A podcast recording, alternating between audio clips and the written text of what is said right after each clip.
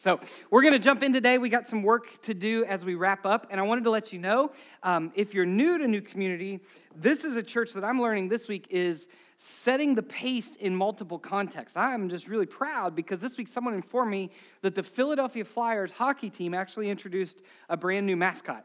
And uh, they took their inspiration from us because the mascot's name is Gritty. Now, I want you to sh- sh- go ahead and see this picture. This is Gritty. Quite terrifying.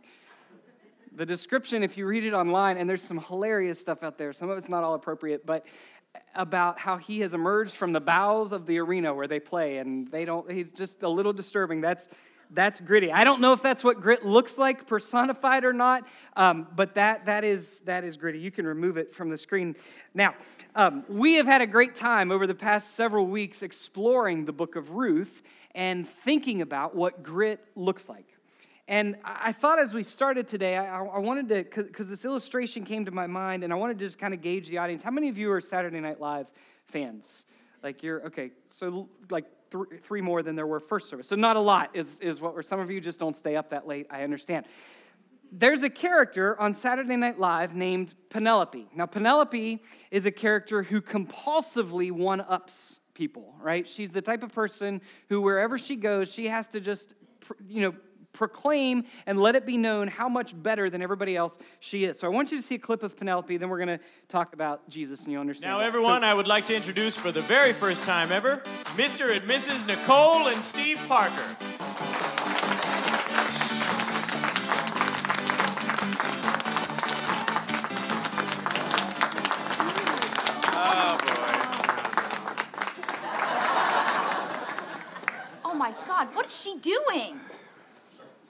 Thanks for coming, everyone. Uh, it means so much that you're all here tonight. Yeah, but don't drink too much. I still have to pay for the honeymoon. Yeah. I just got back from my honeymoon. We went to the moon, actually. So it's made of honey. Well, uh, enjoy your dinners, everyone. What was she doing up there? That is so rude. June, relax, okay? Let's just have a good time. Why don't you clink your glass so they have to kiss? You love doing that at weddings. I do love seeing people kiss at weddings. It's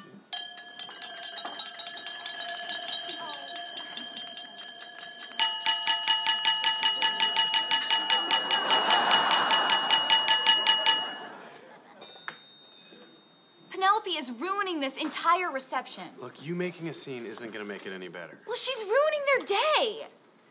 This is my day, so I bought it from the government. It's National Penelope Day in 14 countries. The children celebrate by running into the streets. The post office is closed, but I still get my mail. Really? Honey, Wow. Na- National Penelope Day? Well, you know what? The month of June was actually named after me. And um, you know what else? Uh, every night before I go to sleep, I take my feet off. And if I close my eyes real tight, I can, um, oh, I can watch Toy Story on my eyelids. And my mom's a roller coaster, and I was born in the, uh, in the 1930s. So, um, what do you have to say about that, Penelope? Well, I guess all I can say is that before I go to sleep, my feet take me off and they go to bed. And when I close my eyes really tight, I can watch movies on demand. I can choose whatever I want. It's free because I know a guy. My mom is Six Flags, my dad's Busch Gardens. And whenever I want to, I can turn into a black and white movie star from the 1930s. Are you serious? Are you, are you kidding me right okay, now? honey, why don't we just go relax and get You know some what? air, Let's okay? go to the bar. I need drinks. I do not come with us. Absolutely. Let's just. I don't need to go to the bar because I already had 50 margaritas. So the Let me get my question is, how many of you actually know a Penelope? You you don't have to say who they are. Don't look at your spouse if it's them. If you don't know one, you may be one. I'm just just throwing that out. Um, here's the reality: we've all known those people. We've all known people that are tough to put up with. It's like every part of the world revolves around them. Something about them is always better than us. But here's the harder question. Okay, you may not be as outward and obnoxious with it, but how many of you see yourself in Penelope? Because when I when I thought about that character this week, I thought, you know, that's that's a lot of times what I do. I end up living like I know the scientific theories about what the way the world works in the universe and everything spins around. Like, but I think like I'm the center of the universe a lot of the time. And, and I catch myself feeling like, well, my my problems are the biggest problems ever faced. Nobody's ever faced bigger problems than mine. I'm not spinning my hair, but that's what I feel. Or, or I feel like my questions for God are the most important questions that have ever been asked. Or like whatever outcome I'm looking for in life is the only way that my world can maybe move forward. And what we've been talking about over the past three or four weeks is the idea that there's this thing called grit. And grit is the way that we live life with this, this unique combination of passion and perseverance. That's how I would define grit, is that it's this passion and perseverance that comes together to push us through whatever, whatever we're facing. And so we said, as we've explored the book of Ruth, we said that first of all, grit is this gift, right? For the Christ follower, grit is a gift that God gives us in the form of the Holy Spirit. That at least part of what the Holy Spirit does in our lives is help carry us through things and face things with something that doesn't give up, and it's always with us. And then we said a couple weeks ago that grit often is found most in the scraps of our lives. That it's found in the places where we're broken. It's found in the places where we see God's presence, and because we're persevering, that grit begins to emerge. And then last week we said that there's actually this scandal of grit, that it's something that doesn't make sense to our world today. If you were to look at our world and our world were to look at grit and say, that, that just, we don't understand because it's formed on courage and risk and integrity and honor and these Christ centered friendships that push us forward in life. And today, I want to I want to wrap up this series by saying something simply to you. The simple way to say it is you aren't Penelope. Okay? Just look at your neighbor. You can say that. You aren't Penelope. You just don't just say it nicely. You don't have to be harsh about it. The theological way is, to say it's hard to live with grit if the world revolves around you. It's going to be hard for you to face the world with grit and perseverance and passion if the world is always revolving around you. Throughout this series, we've, we've looked at the book of Ruth. The book of Ruth, if, if you haven't been with us, is in the Old Testament. It's four chapters, a really short book, and it tells this incredible story. And the central character is not Ruth, it's a woman named Naomi. And Naomi is this Israelite woman who has to leave Israel with her husband because there's a fam- famine and her two sons, and they go into enemy territory. And basically, what happens is that while Naomi's there, her husband dies her sons marry Moabite women, and then the sons die about 10 years later, and she has no, uh, no one to carry on her lineage. There are no grandchildren. She has no sons, and she has absolutely no hope. And so she looks at her daughters in law. She says, We have to go back. I have to go back to Israel. There's food there. We can be taken care of. You stay here because I can't provide for you there. Because to be a widow coming home, she had no hope. She would have been considered a peasant. And so one of the daughters in law says, that, That's logical. I'm going to stay here. The other daughter in law, Ruth, she says, No, I'm going with you. Where you go, I will go. Where you stay, I will stay. Your God will be my God. Your people will be my people. And we see Ruth as this just incredibly gritty character in this story. And that's chapter one. Naomi shows up at home and she says, I'm hopeless. I have nothing left. And then we go to chapter two, and, and, Naomi and Ruth work together, and Ruth actually says, I have to get food for us. She goes to the fields of, of, a, of a wealthy landowner, and she practices what in the Israelite culture was known as gleaning. And so when someone would harvest their land, they would leave the scraps for the poor people. And those people would come alongside and they would pick up the scraps, and that would be the best that they had. And so Ruth goes to practice the gleaning. And while she's there, we meet the third character of this book named Boaz. And Boaz is the landowner. And Boaz is a man of high integrity and high honor. And we told, we're told that he notices Ruth, that he takes notice of this beautiful Moabite woman and says, I have to help her, I have to provide for her. And so she goes home and tells Naomi, and Naomi starts to hope again. And in the third chapter, Naomi says, I've got this plan. And I'm just telling you, if you missed last week, you got to go listen to the podcast because this is a weird plan, right? And I don't have time to explain it. She says, Go to where Boaz is harvesting on the threshing floor, and when he falls asleep, lay down at his feet. I know, it's weird. But she does that, and she basically surrenders and says, I am willing to be your wife if you will redeem us, because we found out that Boaz is what's called a Goel. He's a kinsman redeemer. He's someone whose family is related to Naomi, and he has the right, if he wants, if he will, to actually take care of Ruth and Naomi. And in chapter three, we, we find out that Boaz says, I am your redeemer, but there's another redeemer. And he says, he's, he's a little bit older. He's a little bit closer to you. He's maybe not who you'd want to marry, but I have to, to see if he will do his duty first before I can do what I want.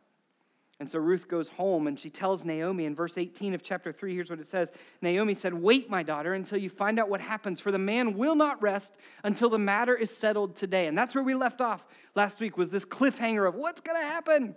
Is the old wrinkly guy going to marry Ruth, or is Boaz going to get to marry Ruth? What's going to happen? And we're going to pick this up in chapter 4. Look at verse 1. Here's what it says Meanwhile, Boaz went up to the town gate and sat down there, just as, and you can underline that, highlight it, just as the guardian redeemer he had mentioned came along. Boaz said, Come over here, my friend, and sit down. So he went over and he sat down. Boaz took 10 of the elders of the town and he said, Sit here. And they did so. So here's what's going on this is Hardee's at 6 a.m. Okay? Are you with me?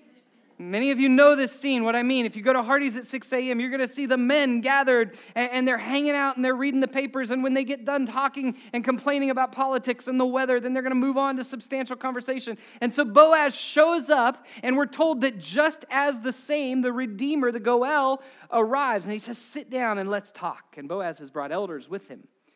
Now, I love that phrase, just as because it reminds us that God is at work. We don't see God mentioned in this book of Ruth very much at all, but we know that God is at work. In chapter 1, verse 22, we're told that as Ruth arrived back in Bethlehem, she arrived as the barley harvest was beginning. It just so happened that the barley harvest was beginning. And in chapter 2, as she's gleaning in the fields during the barley harvest, it says, Just then Boaz arrived. And here in chapter 4, we're told just as the guardian redeemer came along. So I think there's a principle from this that we can learn. And it says this God operates in the as moments of our life. God operates in the places where you're saying, I don't know what's going to happen. I don't know how I'm going to move forward. But this is, as this is happening, it feels like God is doing something. So I've seen God show up in people's lives as the cancer was diagnosed seen God make himself known and present. As the grief is overwhelming, I have friends who have been through incredible brokenness and they're worshiping God as the grief is overwhelming. I, I, see it as the marriage at times is breaking down, that will, God will show up and, and create rescue and redemption. Or as life seems hopeless, God operates in the as moments of our lives. And so Boaz, as he as he shows up, like I said, he brings these officials. This is government business. This is communal policy at its best at Hardee's at 6 a.m. That's what's going on. Look at verse 3. Then he said to the guardian redeemer, Naomi, who has come back from Moab, is selling the piece of land, land that belonged to our relative Elimelech. I thought I should bring the matter to your attention and suggest that you buy it in the presence of these seated here and in the presence of the elders of my people. If you will redeem it, do so. But if you will not, tell me so I will know. For no one has the right to do it except you, and I'm next in line. I will redeem it, he said. Now, understand, this is official, formal language. This is Boaz saying, hey, there's this, this property, and I, you can get it at a good rate because you're the closest relative. And the guy says, that sounds great. Why wouldn't I do that?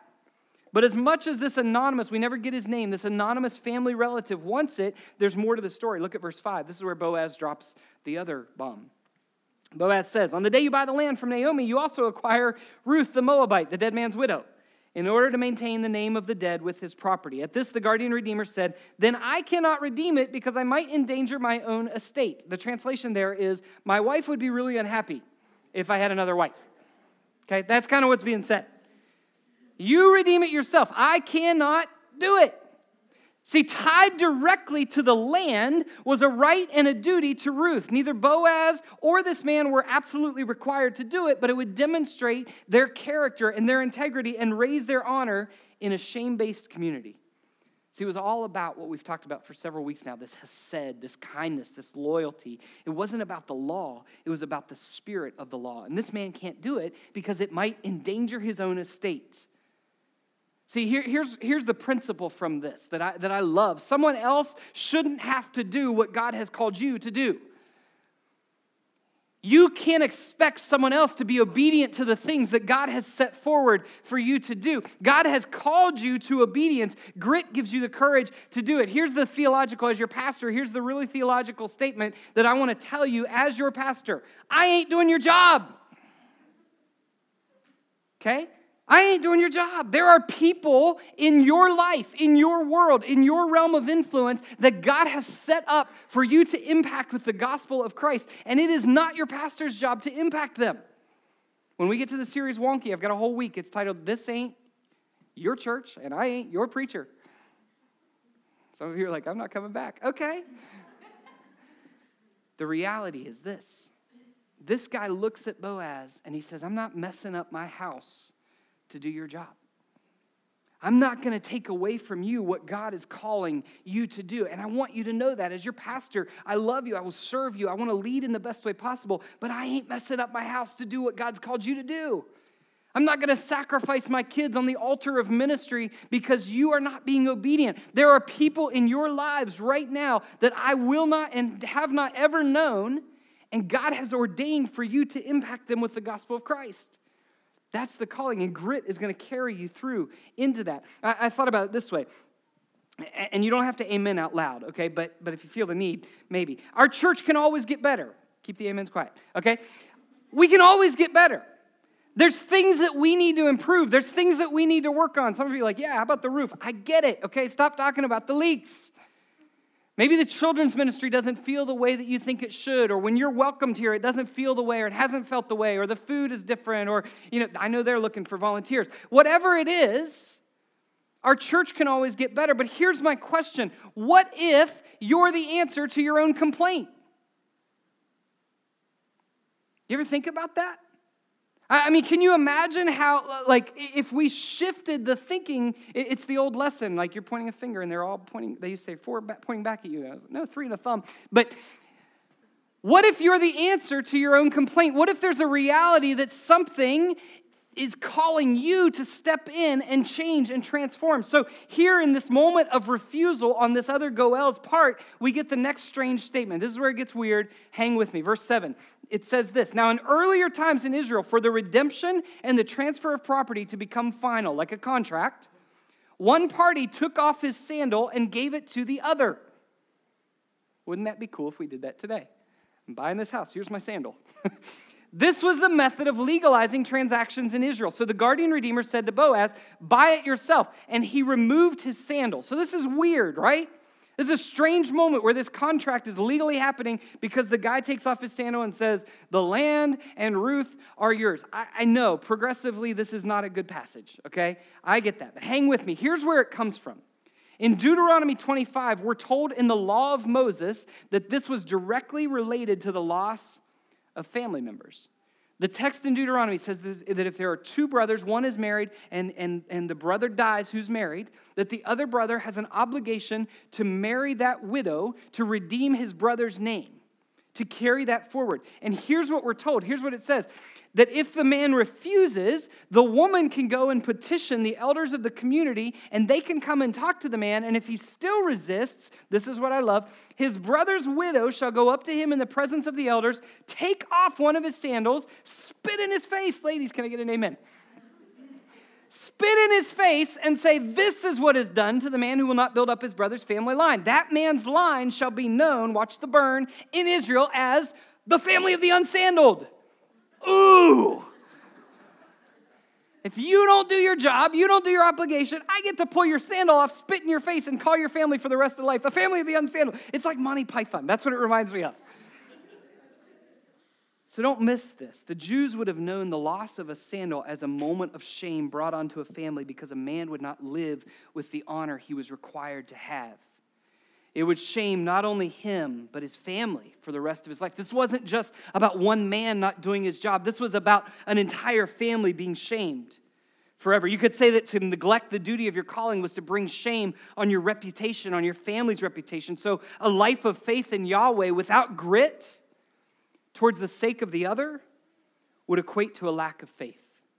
You could say Yahweh's identity, God's identity for the Jews was always about how they interacted with the world around them. Can I just say, if we took that to heart, Christians, if you're a Christian here, the perception of Christians in the world would change incredibly. If we took it to heart that the way our faith plays out from our head is to interact in the world with love. But in Ruth, we're told that this cultural practice was also transferring a sandal to show that the contract had been signed. It was like signing on the dotted line. So here, this Redeemer hands his sandal to Boaz. He gives up his rights for the sake of Boaz and Ruth, not with shame, but with great honor. And we're going to come back to that. So Boaz receives the sandal. I, I, I, don't know what he did with the sandal, but he runs off and they get married. And the elders of the town bless Ruth and Boaz. And we would think that the story ends here, but remember, the main character of this story isn't Ruth and it isn't Boaz, it's Naomi, a widowed, hopeless, empty, and barren woman who returns to Israel empty and bitter. Remember when she came back and she said, Don't call me Naomi, call me Mara, for the Almighty has made my life bitter and empty. I went away full and I'm coming back with nothing. She's in desperation, she's in depression. But Ruth refused to leave her, and Ruth chose grit. And in the presence of such grit, Naomi began to dream again, to hope and to scheme for the good of Ruth. She began to find her own grit. So, this story in Ruth wouldn't nearly be complete if it didn't wrap up Naomi's story. Verse 13 says this So Boaz took Ruth, and she became his wife. When he made love to her, the Lord enabled her to conceive, and she gave birth to a son. Now, this has been a long time waiting for Ruth, right? She married in Moab. She waited 10 years with no children, no hope, no way of carrying on family legacy. And now God gives her a son. And I would think at that moment that the writer would say, So Ruth held her baby close, and the neighbors came around and they celebrated what God had done for Ruth. But watch what happens. The women at that point said to Naomi, take us back to the central character. Praise be to the Lord who this day has not left you without a guardian redeemer. May he become famous throughout Israel. He will renew your life. He will sustain you in your old age. For your daughter in law, who loves you and who is better to you than seven sons, has given him birth. See, I picture Ruth holding the baby, but the author turns attention back to Naomi and says, You have to understand the scope of this story. See, I want you to think about this. Chapter one is a story of, uh, of tragedy and loss. It's a story of a woman who loses not only her husband, not only her hope of grandchildren, but her sons as well. And she returns home after a famine saying, I am completely empty. And yet, in the midst of that tragedy and loss, there's loyalty and kindness that pours out from Ruth. She says, I'll be with you. I got you, and I'm not going anywhere. That's chapter one. Chapter two is this, this act of kindness and loyalty on the part of Boaz. Boaz says, Sure, you can glean in my fields and you can, you can have more than enough. I'm going to take care of you. You're safe. And it's the hope of someone who steps in and says, I will be your redeemer. I will help. But we have to see what happens. And chapter three is another act of kindness and loyalty on the part of Boaz to Ruth to say, I would love to marry you. I would love to take you as my wife. This is a beautiful story, but we have to see what God does. We have to surrender our plans to God's will and do what we can. And then we come to this chapter four and the story that started with tragedy and death, emptiness, and now has been carried through with kindness and loyalty and faithfulness. Chapter 4, Boaz meets this man in town, and what we see as Naomi holds this child is that everything that was empty in her has now been reversed. Everything has been redeemed. Everything that was gone, everything that was bitter has now been filled. Look at verse 16. Then Naomi took the child in her arms and she cared for him. The women living there, the same women, listen, don't miss this, the same women that were standing there when Naomi said, I'm empty, I'm bitter, I got nothing left. These women are now there again saying, Naomi has a son. And they named him Obed. He was the father of Jesse, the father of David, one of the greatest kings in all of Israel's history. And what a beautiful moment. What an incredible scene where Naomi, who was broken, sees the reversal of her misfortunes. See, grandparents in the room understand this. Grandparents understand that with your children, you're surviving. Amen? Your prayer is, God, don't let me kill them I want to get to heaven someday. And I hope they live long enough that, that, that I can get there. Like, just help me to get through. And you love your kids and you pour into your kids, but you're fighting the battle for their heart and for their life. But grandparents, I'm told, hold those grandbabies and go, This is so much better. I'm told often how much better this is. The grandchildren are amazing because I can give them back and everything's good and they're a gift in their life and their joy. And maybe you lose some things with your kids along the way, but you love them, but it hurts. But with grandchildren, Naomi, who's lost everything, says, I've given, I've been given more than enough in return. It's the exact opposite of her cry of emptiness. And this beautiful story of Ruth in this book, listen, this story of love and romance and adventure and, and mys- mysterious, what's going to happen, what's God going to do, ends amazingly with a list of names. Yay!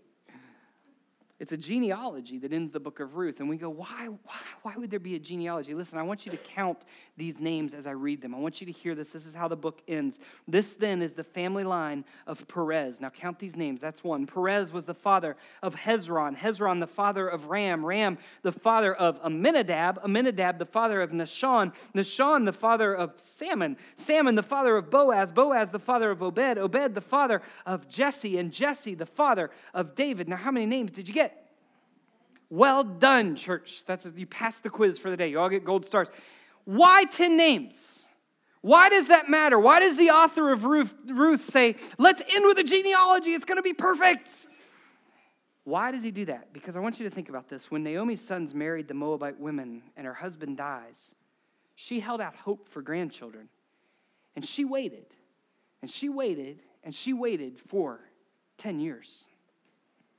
10 years.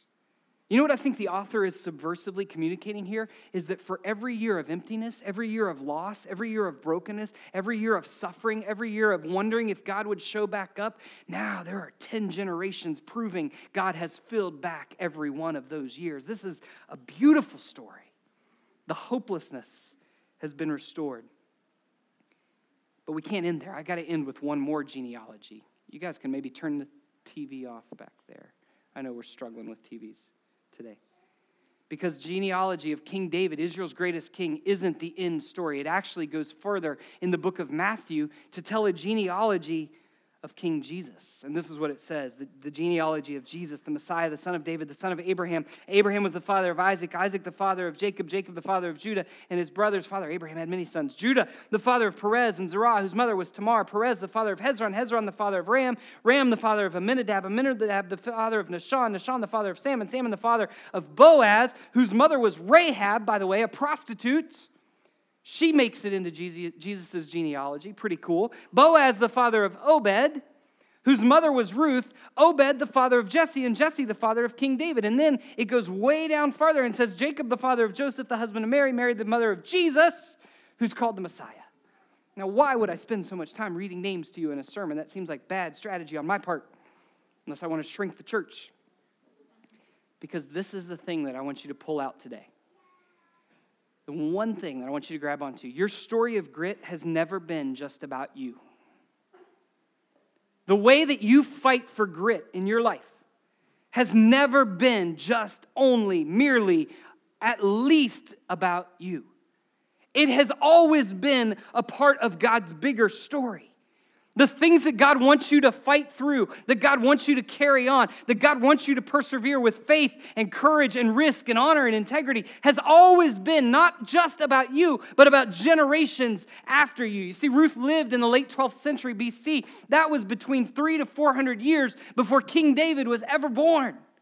And it was about 1,300 years before Jesus ever lived. But the grit shown by Ruth and by Boaz and by Naomi would impact thousands of years following them. And the fact that you're sitting here today, what if Ruth had said, You're right, I should stay in Moab?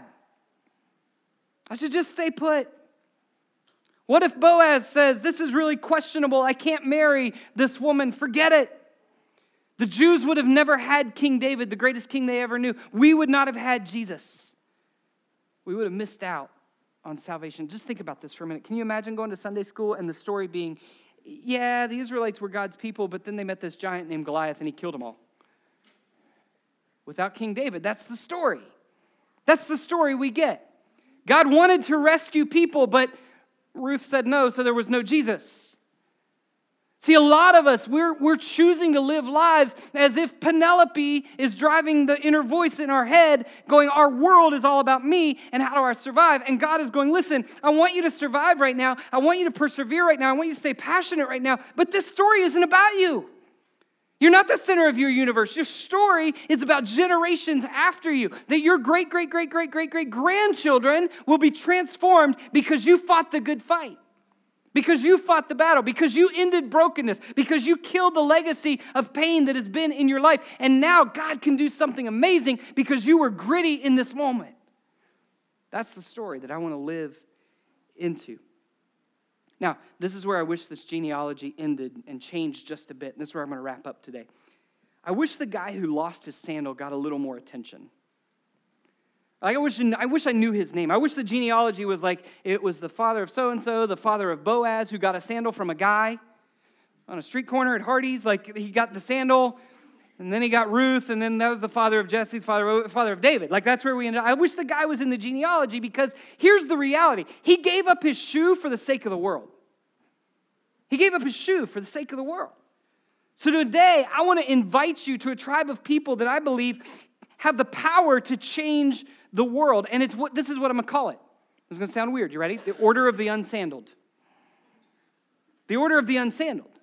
Because when you surrender your soul for the sake of the world, your story of grit is never just about you. What decisions are you making today that will change the world tomorrow? Change your legacy tomorrow. In the scriptures, th- think about this. I, I want you to consider this. Those who end up barefoot have these incredible encounters, right? You, have Moses walking through the wilderness, minding his own business, tending his sheep, and he's walking around. And, and I think he's probably thinking, like, what am I going to eat for dinner tonight? These sheep, like, these are cool. Like, but what am I going to eat? What's going on? And all of a sudden, he comes on a burning bush. And the bush is burning, but it doesn't burn up. And he hears the voice of God. And the first thing God says to him is what? Take your shoes off. You're on holy ground. Lose your shoes.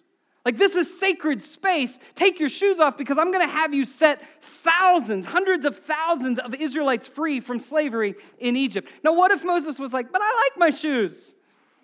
I'm outside. Come on, God. Can't I just leave them on? But see, he takes his shoes off and enters the sacred space. And then we see so many thousands of years later, Jesus, on the night before he goes to the cross, on the night before his disciples would watch him be beat more savagely and killed more savagely than anything they'd ever seen, nails put through his wrists and his feet. He stoops down and he washes their bare feet. He washes the bare feet of the disciples. This is holy space, sacred moments, surrendered faith. So I'm going to ask you to do something really strange as we end the service today. And many of you are not going to do it, and that's okay. I'd love for you to take a shoe off. So, some of you just went, what? what? What just happened here? How do I get out of this church? There's no human sacrifice coming. I promise. Like, this is not a weird, it's weird, but it's not that weird. I want you to understand something. Several years ago, one of the marathons that I ran was in Washington, D.C., and we were about 20 miles in.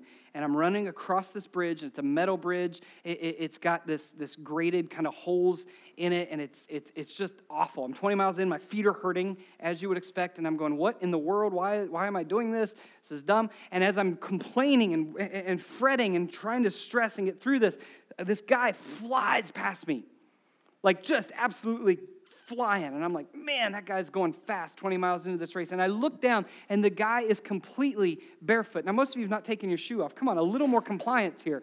That was a crowd participation thing. He's running past me, and he's completely barefoot. And he's running 26.2 miles on bare feet. To this day, I don't know why. I don't know what he was trying to prove. But the image stuck in my head, and I went, every pain that I'm feeling, he is feeling it more deeply than I am. And I got nothing to complain about. He's feeling the world below him in a way that I will never understand. And see, what I'm inviting you today is the order of the unsandaled to say, what do you need to feel in your world? What do you need to fight through in your world? Because when you shed that shoe, you go, I have put my foot in a place that I'm going to feel something more deeply than I ever have. And I want it to remind you, I want it to sit in deeply in your heart, in your soul, in your mind, that our walk of faith is with grit. It's a barefoot walk. It's a walk that says, God, I will do whatever you call me to. I won't quit fighting. I won't give up. I'm going to have passion. I'm going to persevere. I'm going to go after this. I'm going to have courage and risk and honor and the battles for integrity I'm going to fight. I'm going to chase you whatever the cost, whatever it means. I'm going to go after you. And today I'm inviting you, as that shoe is off your foot symbolically, that in your heart you're saying, God, I'll surrender my rights to you. And so, Lord, would you lead me in this way? What are you facing right now that takes grit? Where do you need holy space in your life that God might say, listen, I know it's painful, but it's holy ground. Take your shoes off and feel the weight of this, feel the pressure of this, feel the tension of this more deeply. Don't run from it. Don't give up on it. Don't have that spiritual gift that your culture has of quitting. Don't quit. Just keep going. Keep feeling, keep running the race that I've marked out for you because it's going to carry you to a place that three or four or 10 generations from now, your grandchildren, your great grandchildren, your community is going to look back and go, My great, great, great, great, great, great grandmother or grandfather, they made a decision not to quit, and now I'm following Jesus. Now I'm going after Christ, and my family is healing, and we're walking through things that are incredible because they took their shoes off. They surrendered to the sacred place that demanded pain and strength and perseverance. Let's stand and pray together.